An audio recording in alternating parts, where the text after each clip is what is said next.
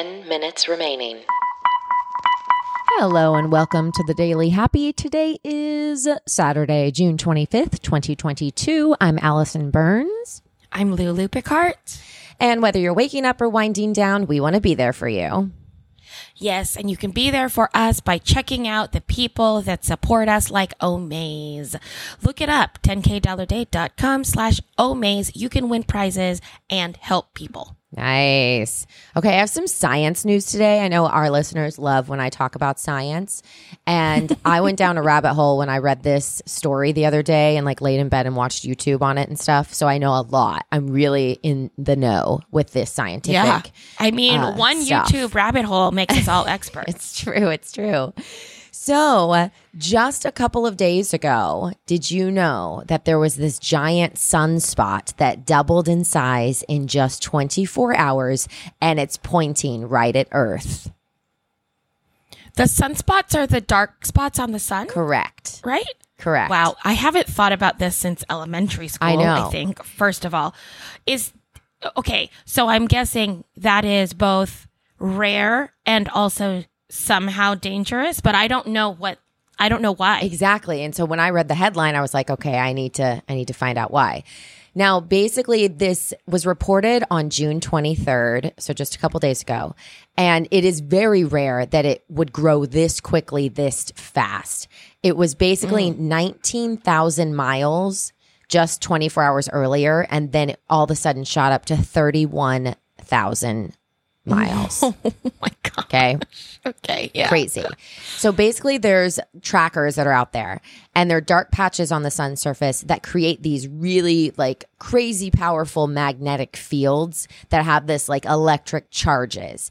And what happens? Wait. yeah, The sunspot has a magnetic field. yes. Oh, I thought they were just like pimples. No, well, kind of. Okay. But they're a magnetic field that basically gets bigger and bigger and bigger, and then it can pop or snap, if you will. Oh. And it launches bursts of radiation called solar flares from that sunspot into whatever direction it's it's pointing. Oh, so Oh, okay, right okay. now it's pointing at the Earth's surface. Now here's the thing: the Earth and the sun rotate, right? So it says at least for a few more days. So probably around now or tomorrow or the, or you know Sunday Monday, we're still it says in the sunspot's crosshairs for a few more days if it decides to snap. Wait a minute. Wait. Yeah. So we're on guard Yeah. now to be shot by the sun? Correct. But then I w- wanted to know okay, is this like the earth is over? Is it mean like fire? Is it, you know, what does this mean? So I did some research. Here's the thing I didn't know. In 1989, this same thing happened. Basically, this giant like sunspot snapped. It sent this crazy like energy and it says it was the same amount of energy as 10 billion one megaton atomic bombs towards the Oh earth. Okay. Gosh, Yeah. that's a lot. But what happens is it hits the Earth's magnetic fields. So it doesn't, it, it that basically stops it for a minute. And there's this crazy light show, almost like the Aurora Borealis, like insane. This happened in 1989. And, uh, and people all over the world saw it, mostly in Canada. Like if you're up at the top of the, the earth, Canada, the UK, but it said it could be seen as far as Florida, some of these like lights. And then what happens though is whatever electronic whatever is not trapped in our Earth's atmosphere, it gets through and it hits the Earth's surface and it goes underneath our Earth or into our Earth, like into the core. And it starts to just try to find a way out. Well, what happens is it triggers widespread blackouts because it fries our Oh. systems.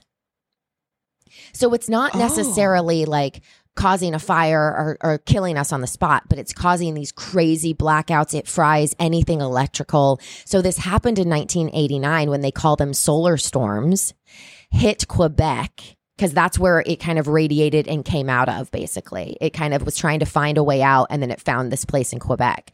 And all of Quebec went into this like blackout. And I'm talking everything stopped working. The entire city was shut down. And it was, I don't know, I don't think that's what happened in the New York blackout when I was there many years ago. But Were you there for that? I was there for that. Oh. Yeah, it was crazy. Five minutes remaining. And it wasn't like any other blackout I've ever been. Because, you know, we've had the lights go out, right? So, like a, a transformer blows, or there's a storm, or I forget to pay my bill. And it's a very quick zoom, right? Everything just goes mm-hmm. out. When I was in New York and that blackout happened, I'll never forget. I was watching the Oprah Winfrey show because I had randomly called into work. Mind you, that was the best decision of my life. I would have been stuck on 23rd and Broadway because there was no transportation. called into work, sitting on the couch with my roommate Clark. We're watching Oprah, and the TV literally went from widescreen and it shrunk into a very small hole in the middle of the screen and then disappeared. It went Did you think aliens were landing? That's a science fiction movie. Oh, it was insane because Yeah, yeah. immediately, just like 9 11 when I was there, the atmosphere of the entire place changed. And I was inside, but I could feel an energy outside that was different. People were coming outside. There was lots of commotion. All of a sudden, people were honking more than normal. I was like, what is happening? We looked outside. People were coming out of buildings and looking around in the sky.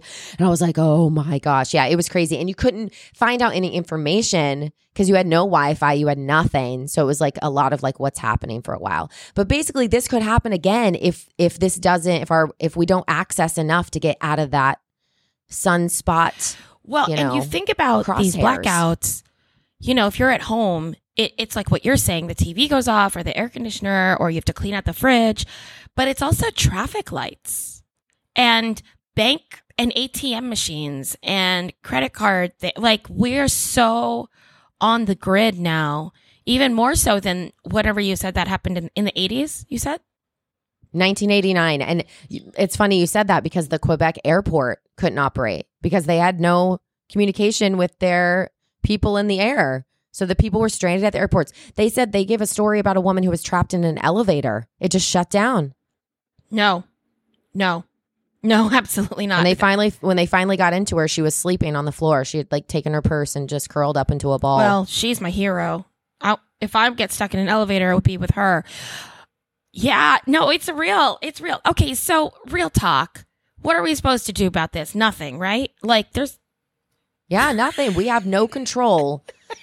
it's literally one of those things that you can't control. cool.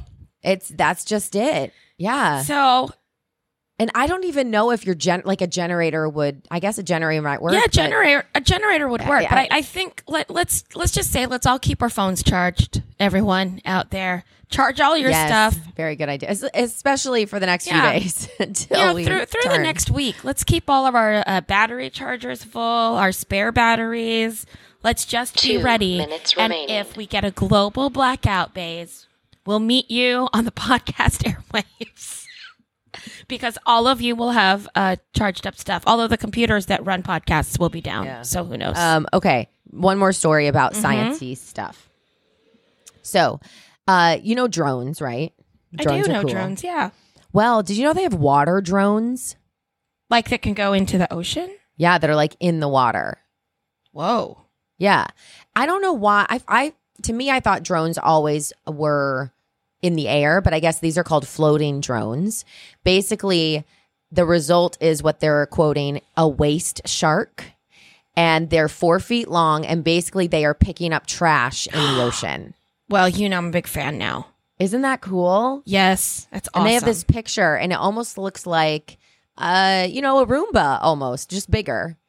And it's just going through and it has this giant mouth on the end, like a, a little baby whale that kind of just opens and closes and picks up garbage and then it filters out other things. My question was, and Oh, I boy. did some research, what about a fish? Like, what if a fish, how can it, what if it accidentally swallows a fish? Because it's big. The mouth of this drone is big. Aha. So does the fish does it know this is a living thing and it can pass that fish through? I don't I, I read about it. I did research. There's nothing. 30 Has seconds no one remaining. asked this question? Well, no You one's know? speaking for the fish except this. That's my thing. Uh, no, that's a really good point, and I bet, I bet they didn't think that through.